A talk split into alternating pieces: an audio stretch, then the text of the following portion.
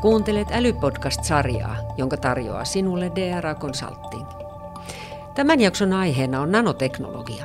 Aiheesta kanssani ovat keskustelemassa Niklas Sandler Nanoform Finland Oystä sekä Johanna Kuntsovaa Kallio UBM Biomedicals-yksiköstä. Minä olen tiedetoimittaja Teija Riikola. Tervetuloa seuraamme. Nanoteknologian avulla pyritään hallitsemaan aineen ominaisuuksia nanokokoluokassa. Nanohiukkasen kokoa kuvaa se, että yksi nanometri on vain noin 80 000 osa hiuksen paksuudesta. Erilaisia sovellusalueita on kehitetty jo pitkään ja nanoteknologiat ovat tulleet osaksi arkeamme aivan huomaamattamme. Pureudutaankin saman tien ajankohtaisiin aiheisiin.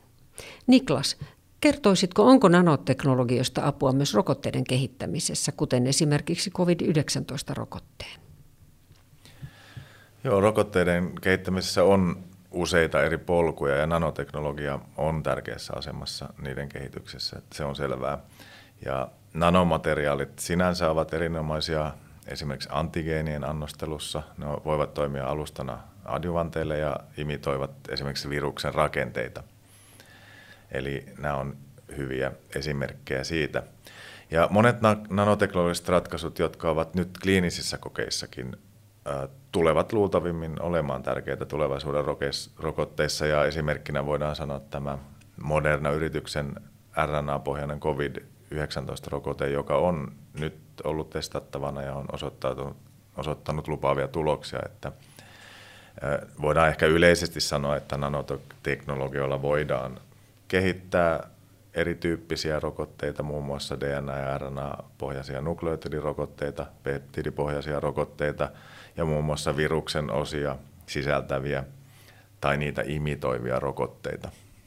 Entä Johanna, mitkä ovat nanoteknologian hyödyt rokotteille? No meidän kannalta ehkä se ensimmäinen, mitä tulee mieleen, on säilyvyys. Eli kuinka kauan rokotetta voi pitää hyllyssä tai kuinka kauan se säilyy jääkaapin ulkopuolella. Toki sanoisin ehkä yksi suurimmista muutoksista, mitä on tullut nyt tämän covidin myötä, on se, että ähm, muutamat yritykset ovat saaneet ohittaa eläinkokeita ja nopeuttaa tuotteiden tuomista markkinoille. Ja mä toivon, että tästä tulee semmoinen niin kuin seuraava polku myös, että voidaan keskittyä solu- ja kodosmalleihin, jossa katsotaan lääkeiden ja myös rokoteiden toimivuutta mieluummin kuin eläinkokeissa ja niitä niin kuin saadaan vähennettyä. Näissä solu- ja kudosmalleissa niin totta kai se ykkösjuttu on taas se, että voidaan katsoa organoin chip, eli se on semmoinen pieni kasetti, missä on sitten ideaalitilanteessa koko ihminen, kaikki kudokset minimuodossa, ja sillä saisi sitten testattu mieluummin kuin se, että katsotaan eläintasolla, kun siellä on kumminkin ollaan aika kaukana niistä meidän kudoksista. Lääkealalla ja terveysteknologiassa nanokokoluokalla voidaan lisätä lääkeaineen tehoa, nopeuttaa liukenemista ja vähentää haittavaikutuksia. Kerrotko Niklas esimerkkejä siitä, mitä nanoteknologioilla saavutetaan lääkealalla? Jos puhutaan lääkeannostelusta, niin sanotusta drug delivery-applikaatioista, on äh, selvää, että nanoteknologisella ratkaisulla voidaan parantaa muuten kehossa niukkaloikoisten lääkeiden liukoisuutta tai liukenemisnopeutta ja parantaa imeytymistä ja siten lääkkeen biologista hyötyosuutta. Erilaisia nanopartikkeleja, joihin lääkeaine esimerkiksi ladataan sisään, voidaan sitten kontrolloida lääkeaineen vapautumista ja parantaa lääkeaineen säilyvyyttä myöskin.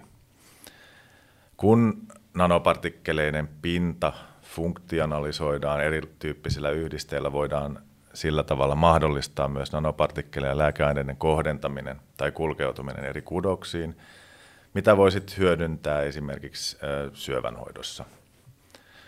Nanopartikkeleita voidaan valmistaa erilaisilla, erilaisista polymeereistä, jolloin lääkeaine voi olla partikkelin sisällä tai sen pinnalla, tai sitten on kehitetty erilaisia huokoisia materiaaleja, kuten pi-pohjaisia materiaaleja, jolloin nanopartikkelin huokoinen rakenne ladataan lääkeaineella, josta sitten vapautuu kontrolloidulla tavalla.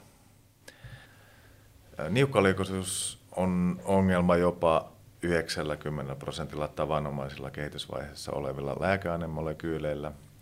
Ja me nanoformilla olemme patentoineet teknologian, jolla lääkeaineista tehdään tyypillisesti 10-200 nanometrin kokoisia nanopartikkeleita, jolloin niiden pinta-ala on todella suuri ja liukoisuus ja liukonemisnopeus kasvaa ja siten niiden imeytyminen myöskin paranee.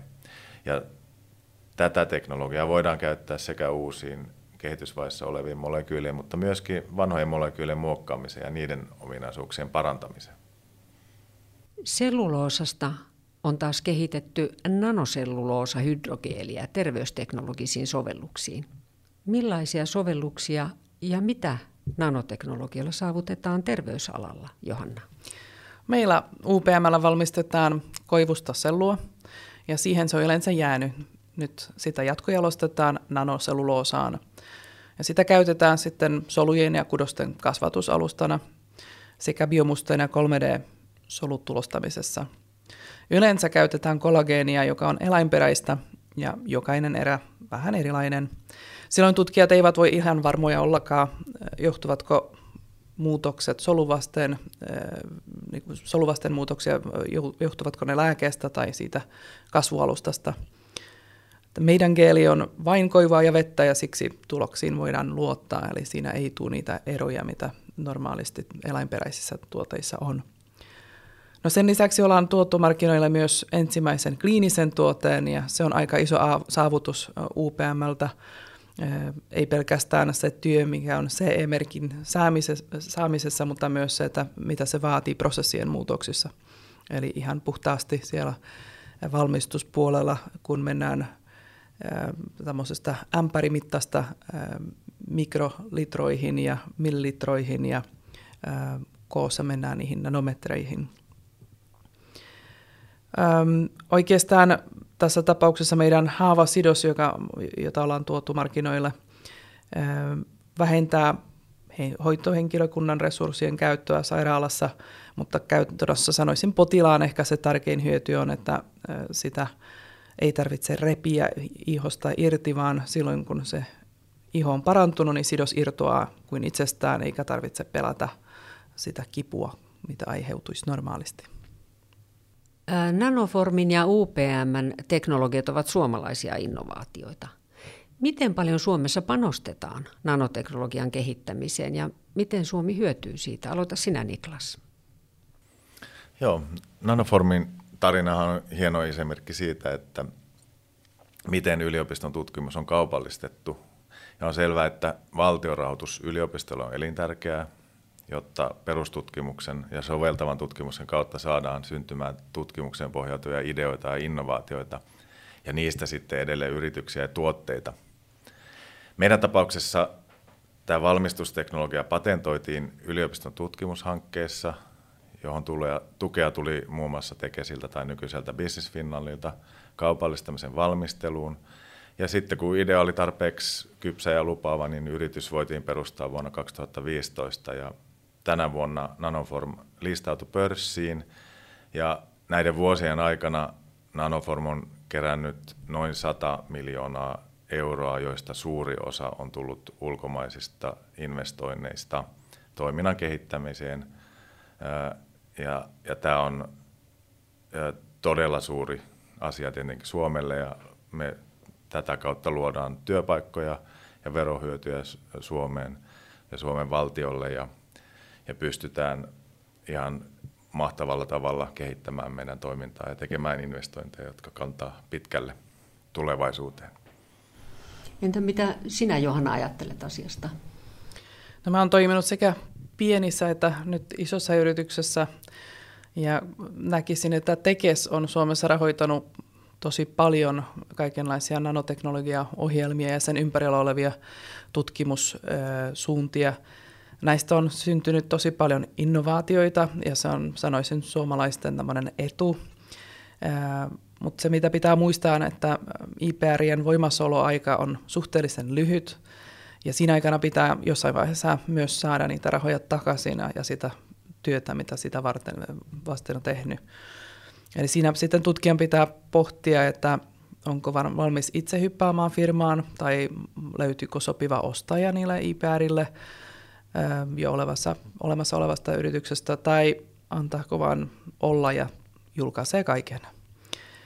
Sanoisin, että se mitä on itse kokenut, että tässä vaiheessa tarvitaisiin Suomeen runsaasti sijoittajia, jotka panostavat bioon, eivätkä pelkästään niin keskity siihen, mistä ne rahat ovat alun perin usein tulleet, ja se on softapuoli ja IT-ala yleensä. Eli se, että olisi vähän niin kuin rohkeampia, ja me nähdään nyt jo, että tarvitaan tämmöisiä rohkeita sijoittajia, koska esimerkiksi Tanskassa 20 prosenttia koko Tanskan viennistä on lääke- ja terveysalan tuotteita. Ja siihen mielestäni kannattaisi hypätä mukaan myös Suomeen, että ei jäädä vaan siihen, että meillä on niitä hienoja IPR ja sitten niitä myydään ulos, vaan että jotain ei myös tänne. No se, mitä mä näkisin myös, että on tärkeää, että silloin kun on kriisi, niin kuin nytkin meillä on, niin valmistaja voi loppujen lopuksi päättää, kenelle ja missä järjestyksessä myy. Ja sitä kannattaa muistaa, että mekin tarvitaan tänne valmistusta. Miten nanoteknologista saadaan suurin hyöty pysymään Suomessa? Eli oikeastaan patentit on avainasemassa tässä. Eli UPM on myös aiemmin ollut sairaaloissa lähinnä vain kopiopaperin valmistajana tai sitten voidaan miettiä myös, me ollaan energiapuolella, että sähköäkin meiltä saa, mutta se, että meillä on kliininen tuote, niin toki ei olisi mahdollista ilman yhteistyötä yliopistojen kanssa. Ja käytännössä nytkin tällä hetkellä meillä on 60 projektia meneillään, missä tehdään yhteistyötä yliopistojen ja yritysten kanssa. Ja joka kerta, kun jotain tutkitaan, niin katsotaan, onko siinä jotain, mitä voidaan suojata. Meillä on tällä hetkellä yli 300 patentia ja ne on nimenomaan tämmöisistä yhteistyökuvioista syntyneet. Ähm, olisi vaikea kuvitella, että tämmöistä portfoliota voisi pitää ähm, pieni yritys tai jopa yliopisto itse, koska se on aika iso vahti työ myös, mitä siinä pitää tehdä. Joo, mä oon samaa mieltä, että paljon on tehty viimeisten kymmenen vuoden aikana esimerkiksi siinä, että löydetään niitä ideoita yliopistopuolelta, saadaan niitä eteenpäin ja, ja esitettyä eri tahoille, joko sitten niin kuin meidän Nanoformin tapauksessa – spin-off, spin-offin kautta sitten kaupallistettua, Ää, mutta, mutta tämä vaatii vielä niin kuin tämmöistä yhteispeliä ja niitä niin kuin oikeastaan, op, että opitaan vielä paremmin tekemään sitä, sitä yhteistyötä. Mutta siellä on avainasemassa niin kuin yliopistojenkin näkökulmasta ää, nämä keksinnöt ja patentit, joita yliopisto ää, ke, tota, tota, tuottaa ja sitten niiden sitten elinkaaren niin kuin hoito on niin kuin todella oleellista. Mä ehkä lisäisin tähän vielä, että mä näen yliopiston sisältä myös, että on paljon tehty niin kuin sen kaupallistamisen eteen, että saadaan ne keksinnöt niin kuin oikeiden tahojen eteen. Sehän on niin kuin se avainjuttu.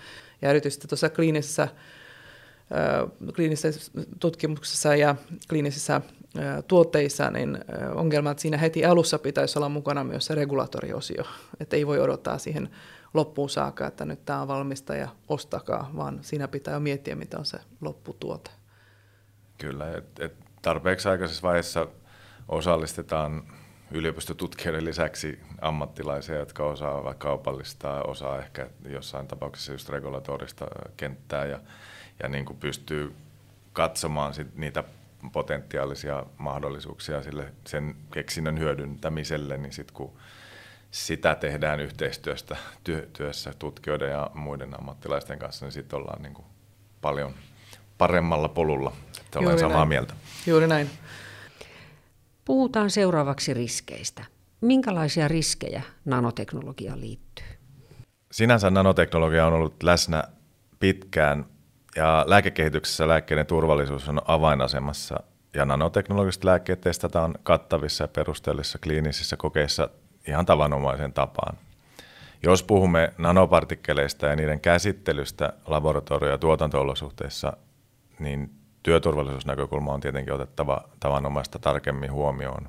Ja voi olla, että esimerkiksi valmistusprosessi vaatii, että henkilökunta suojautuu erityisvarustein ja prosessointilaitteet sijoitetaan suljettuihin suojakaappeihin tai niin sanottuihin isolaattoreihin ja niin edelleen. Eli nämä on tärkeitä asioita, mitkä pitää ottaa huomioon. Nanoteknologia on suhteellisen uusi ja kehittyvä ala. Tarvitaan uudenlaista sääntelyä. Johanna, miten nanoteknologia valvotaan? No ehkä ensimmäisenä sanoisin, että EU on tunnistanut, että nanoteknologia on yksi avainosaamisista jo yli 20 vuotta sitten ja siitä lähtien lainsäädäntöä on edistetty. Toki me tiedetään, että tutkimus on aina edellä ja vaikka täällä on kemikaalivirasto REACH ihan tässä Helsingissä lähialueella, niin nanomateriaalien osalta siellä on paljon vielä kehitys, kehitystä alla. Pääasiassa keskitytään nyt siihen käyttöön ja työturvallisuuteen, mutta kannattaa muistaa, että niin kuin Niklaskin sanoi, että siitä voi rinnastaa lääke, lääkeiden niin kuin valmistuksen valvontaa ja siinä mä sanoisin, että on aika tiukat, tiukat säännöt. Se mitä toivoisin, että sitä lainsäädäntö olisi vähän nopeammin kehittymässä, että sitten jos puhutaan myös muista aloista, niin kuin on esimerkiksi regenerative medicine, niin sielläkin päästäisiin siihen, että yritykset uskaltaisi mennä eteenpäin, ettei joutuisi odottamaan, mitä tapahtuu viranomaisilla. Maalaillaan vielä lopuksi vähän tulevaisuutta. Tuovatko nanoteknologiset sovellukset vastauksia maailmanlaajuisiin ympäristöhaasteisiin, eli säästävätkö ne luonnonvaroja ja vähentävätkö ne päästöjä? Mitä sanot tähän, Johanna? No se on ilmi, ilman muuta selvää, että nanoteknologian avulla voidaan jo nyt pinnoittaa ohuempia kerroksia materiaalia, eli silloin käytetään vähemmän sitä raaka-ainetta. Ja totta kai yritetään myös tehdä niin, että niiden ominaisuudet pysyvät samana, että se ei ole pelkästään sitä, että tehdään ohuempaa ja huonompaa, vaan se on ohuempaa ja yhtä hyvää tai parempaa. Kolikon toinen puoli on, että usein näitä yhdistelmämateriaaleja on vaikeampaa kierrättää, ainakin tällä hetkellä, mutta toki siihenkin koko ajan etsitään uusia ratkaisuja.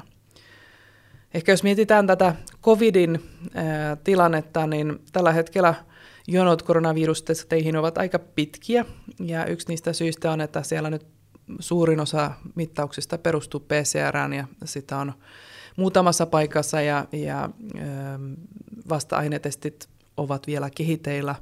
Jo nyt meillä on ensimmäisiä onnistumisia Suomessa, yritykset, jotka ovat tuomassa uusia verianalyysin perustuvia ratkaisuja tai myös hengitykseen perustuvia ja ne mä uskon, että yleistyvät jatkossa, ei pelkästään covidin osalta, vaan mun visio on, että olisi jokaisessa korttelissa tai kotona laite, mihin sä voit ostaa sitten apteekista oikea testi ja sitten tsekata, onko se adenovirus tai jotain muu, muuta ja pitääkö mennä lääkäriin. Ehkä se olisi jopa yhdistettynä omakantaan, että voi sitten miettiä, että onko, onko tarvetta käydä lääkärissä ylipäätänsä. Ja puhut nyt pikatesteistä. Kyllä. Joo, ja koska nämä on, vastaanetestit on aika pitkällisesti laboratorioissa tehdä ja monimutkaisia. Joo, mä uskon, että nanoteknologia oikeastaan jo nyt meillä on semmoisia niin pikatestejä, koska kun mennään mikroskaalaan ja nanoskaalaan, niin ne tapahtumat on paljon nopeampia, eli ne reaktiot tapahtuu nopeammin kuin isossa volyymissa, ja se on tavallaan sen etu. Mutta niin kuin sanottu, tämä kaikki kestää, ja nämä yritykset Suomessa on, se on niin kuin mielestäni se positiivista, ja IPR on Suomessa tällä hetkellä, niin me toivon edelleen, että löytyy myös niitä investoreita, että ei tarvitse niitä hakea ulkomailta. Joo, aivan, ja uudet teknologiat yleensä tarkoittaa tänä päivänä myös kestävää kehitystä ja pyritään löytämään ympäristöystävällisiä ratkaisuja. Esimerkiksi meillä nanoformilla lääkeaineen valmistusprosessissa ei käytetä lainkaan orgaanisia liuottimia. Ja ne ovat itse asiassa suuri ympäristöä kuormittava seikka lääketeollisuudessa. Ja, ja tätä, me ollaan kehitetty tämmöinen vihreä prosessi ja tämä on yksi tietenkin myyntivalteistamme myöskin. Ja olemme totta kai erittäin ylpeitäkin siitä. Itse asiassa meillä on vähän vastaava tilanne, että, että tota meidän tämä haavasidos, niin sehän on hyvin ekologinen ja se on käytännössä vaan vähän parempaa paperia voisi ajatella. Ja niin kuin, niin kuin oli puhetta, niin sairaaloissakin haetaan koko ajan niitä ratkaisuja, jotka ei kuormittaisi ympäristöä, koska jokainen laastari, jossa on vähänkin muovia, niin se on sitten päätyjennekin poltettavaksi niin mä luulen, että se tulee olemaan enemmän ja enemmän osana kaikkia tuotteita, ei pelkästään, ei pelkästään prosesseissa, vaan myös ihan niissä loppullisissa tuotteissa ruvetaan ottamaan enemmän ja enemmän huomioon sitä ympäristön kuormittavuutta.